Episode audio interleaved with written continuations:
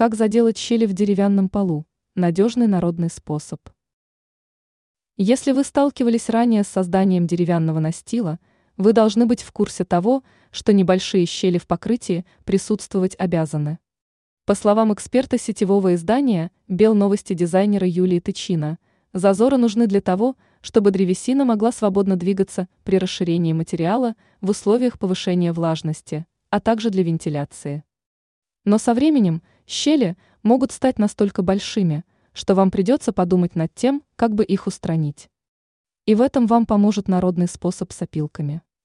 Для приготовления изолирующего состава вам понадобятся уже названные опилки и клей ПВА, которые необходимо смешать до получения густой массы. Паста вдавливается в зазоры, имеющиеся в деревянном полу, при помощи шпателя. На то, чтобы полностью засохнуть, приготовленной своими руками смеси, понадобится около 2-3 дней.